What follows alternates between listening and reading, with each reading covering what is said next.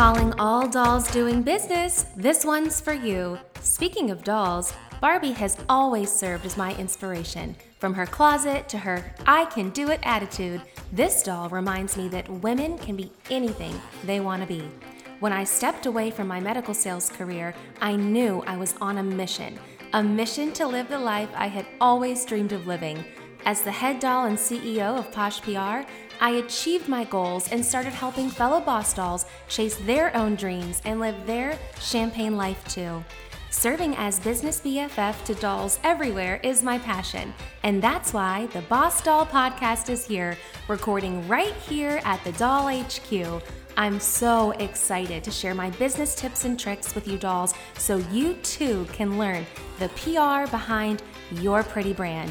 Everything is better with a friend, especially when it comes to business. So, let's channel our inner Barbies and be exactly who we want to be, dolls.